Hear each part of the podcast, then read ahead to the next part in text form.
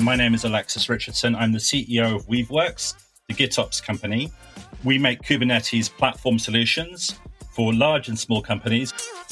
Well, I think technology is undergoing a period of significant change. So, GitOps is a term that means automated operations, but provided in a manner that makes it possible for developers to own the operational lifecycle.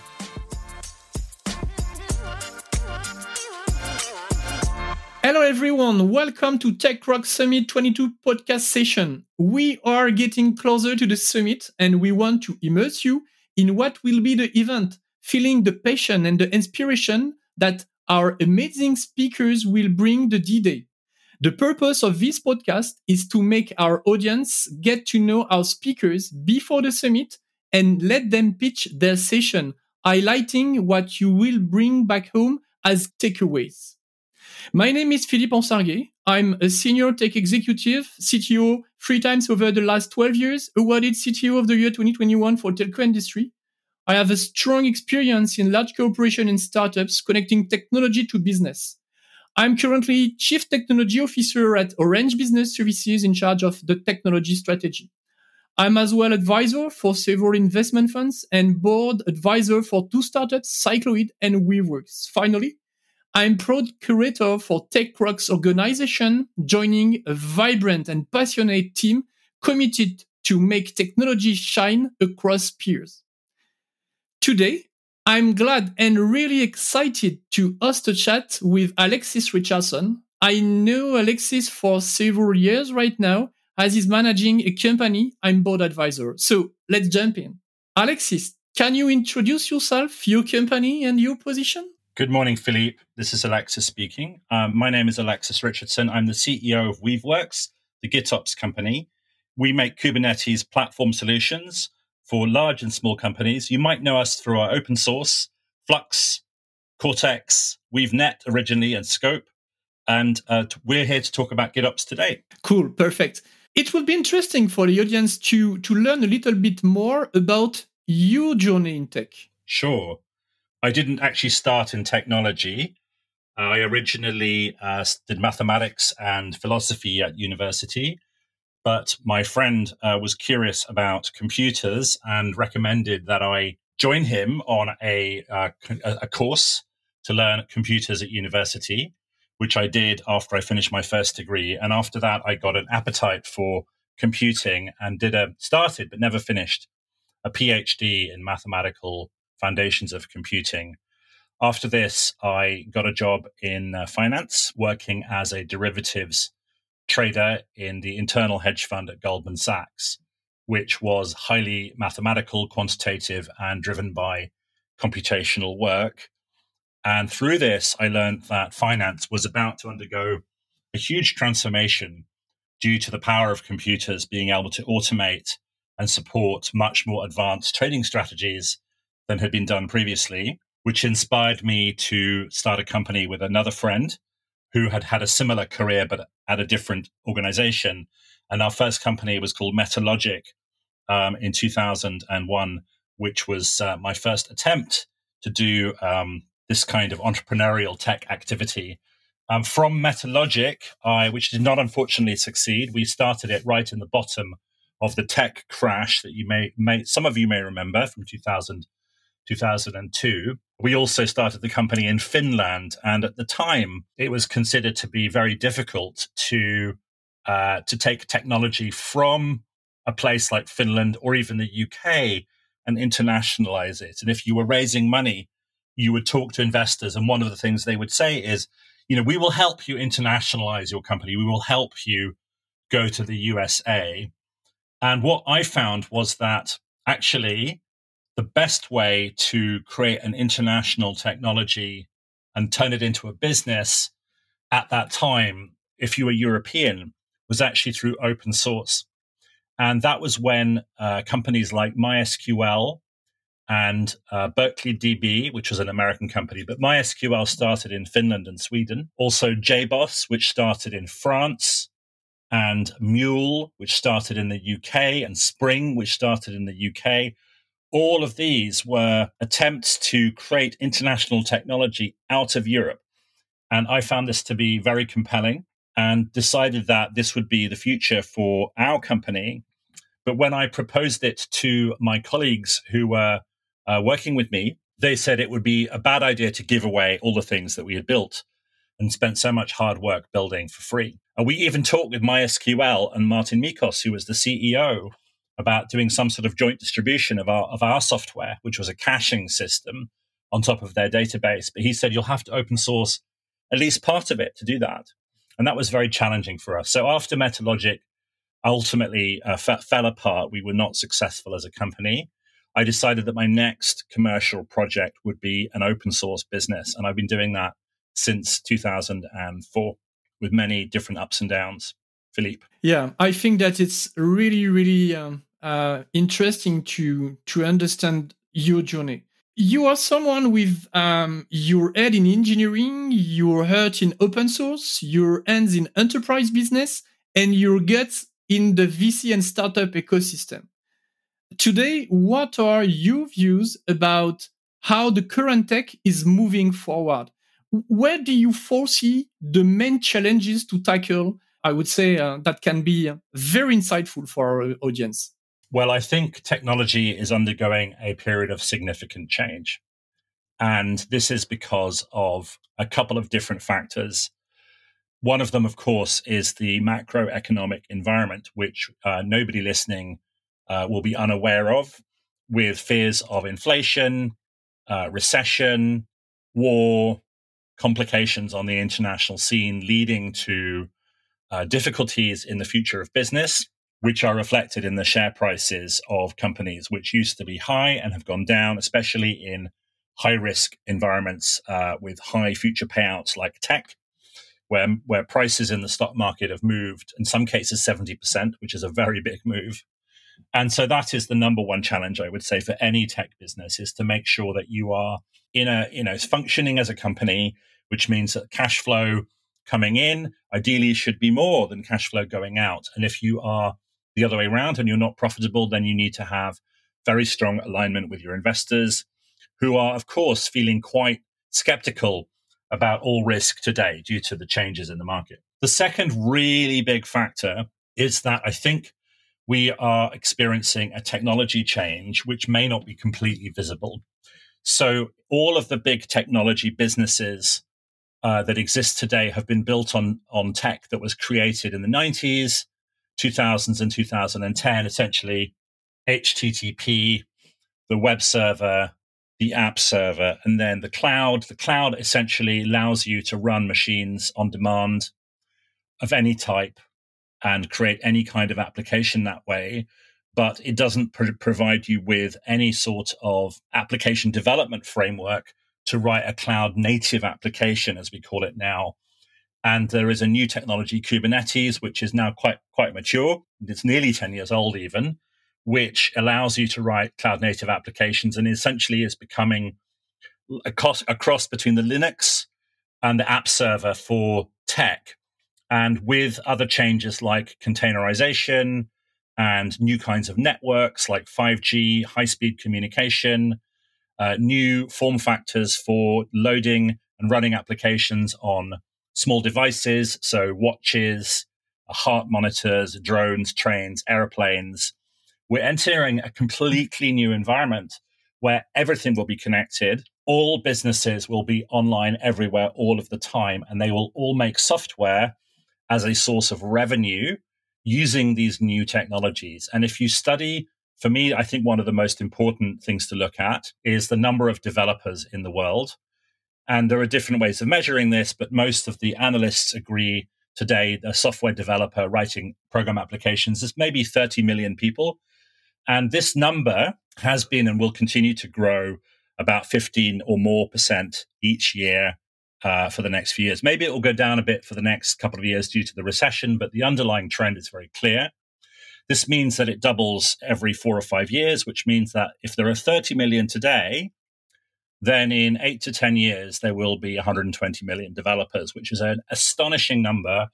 And of 90 million of those haven't even started programming at the time of this recording, Philippe. And so, this combination of a tough macro environment, incredible demand for software, and a new platform means that people will completely reinvent how they ship applications.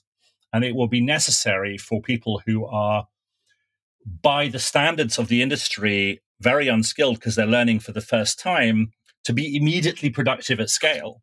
And that is a huge change from when we started, Philippe. In, at the beginning of my career, and I'm sure you remember this, it was pretty important to be able to get one thing working on just one machine. But nowadays, you know, you've got to be a distributed computing expert, and that is a huge, huge challenge. For sure. You mentioned it, um, Alexis, um, but because m- most of what you produce and delivered, I would say now and, and previously in your career, had a strong and direct connection with open source. Do, do you have some advice or learnings to share about what you learned from this ecosystem?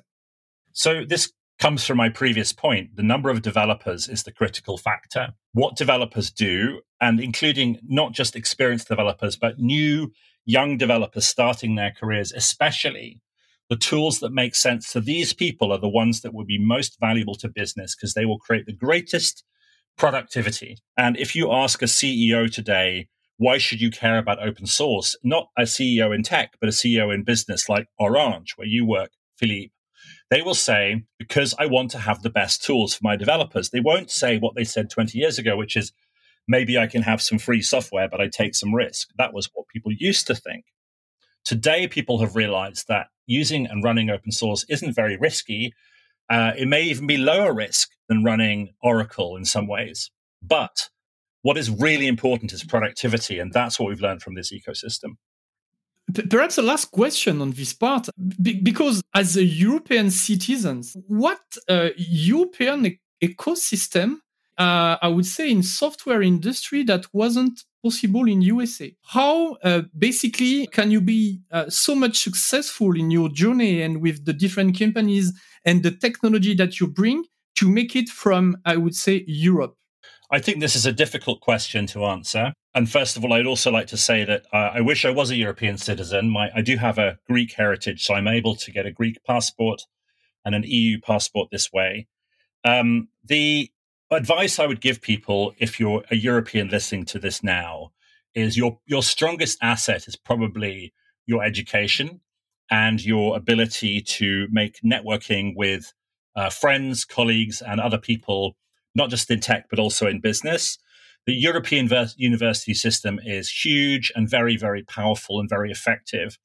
And this has been one of the main reasons in the past why people have been able to get started in technology and get ahead so I would I would lean heavily into this. In America, the university system is also amazing, but it's very up and down parts, and it's much more strongly oriented towards business business type education, like MBAs and things like this. I would say that as a European, if you can do mathematics or physics or computing or philosophy, these are all huge advantages. Also languages, these are things that can can get you started.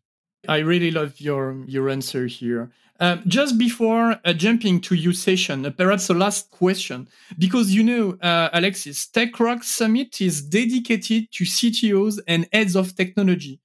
I would really love to understand uh, what is tech leadership for you. What is tech leadership? I think tech leadership is uh, about creating a clear direction for the industry that both developers who are hands on keyboard uh, can adopt and businesses can believe in. And usually it takes about three years between developer adoption and business awareness.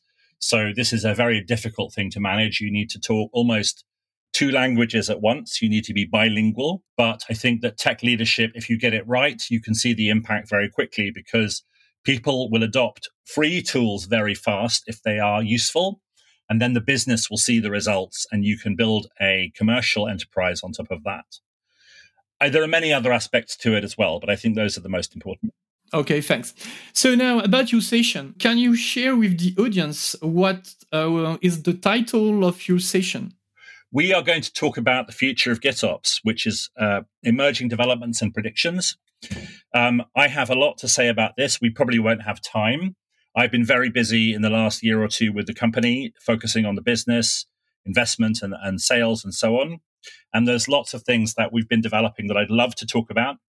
As I'm talking to you, Flux, our CNCF leading project, has passed the threshold for CNCF graduation status last Monday. It hasn't officially been announced. It will be announced next week.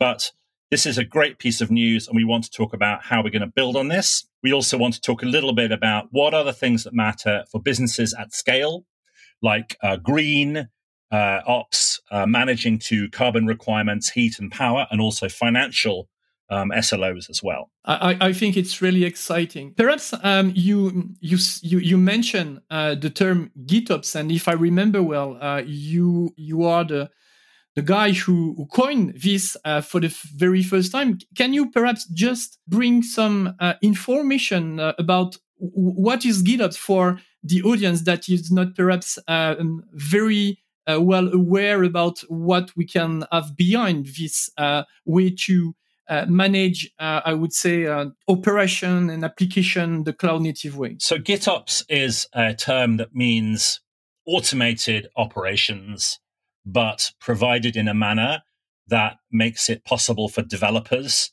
to own the operational lifecycle. So, for example, an application should be under a complete control of a developer, including the platform and the stack and the infrastructure. The way that GitOps works and empowers developers to do this is we have agents that enact the operations on behalf of the developer. The developer will specify declaratively what results they want, which is what we call the desired state. And then the agents will force the system um, or multiple systems to act out orchestration to, re- to create that desired state at runtime, which means that we can have a hands off, completely secure, multi node production operational system that a developer can be in charge of, which is a huge, huge, huge breakthrough. This is the only way financially that we'll be efficient enough to support the systems of the future at the scale we need. Okay, I think it's um, very, very promising for the session that we will have. Perhaps a last question about your session. What can the, the audience can bring back uh, home? Because we will have in the audience, I would say, um, uh, people coming from different uh, size uh, of companies or uh, different uh, organization or different b- businesses why they should set gitops absolutely in in their journey and if unfortunately and for very bad reason they do not what will be Uh, basically the issues that they could have to manage one of the really interesting issues today for gitops is how do you manage security at scale? Because if you work in a company and you're using these tools, you're probably finding that you're about to move from a single team running its own application on a single stack to many teams, many applications, many stacks. And the question is, how do we do this securely uh, without creating lots and lots more operational jobs for individual people? And we are very focused on solving this problem today because this is the highest commercial value to our customers. Okay, cool. I think that uh, all of this is really, uh, really exciting. Alexis, we are about to, to close our podcast. Perhaps do you want to say um, a, a last word to, to our audience? My last word is I hope you enjoy the talk and I would love you to try Weave GitOps and Flux with Kubernetes. I hope you'll be very surprised indeed and very pleased with what you discover. Thanks so much, Alexis. It was uh, very, very nice to to to have you with us uh, today for this podcast. So, uh, last words uh, from my side uh, is uh, see you at TechRock Summit 2022 on December 8th and 9th. Fantastic. See you then.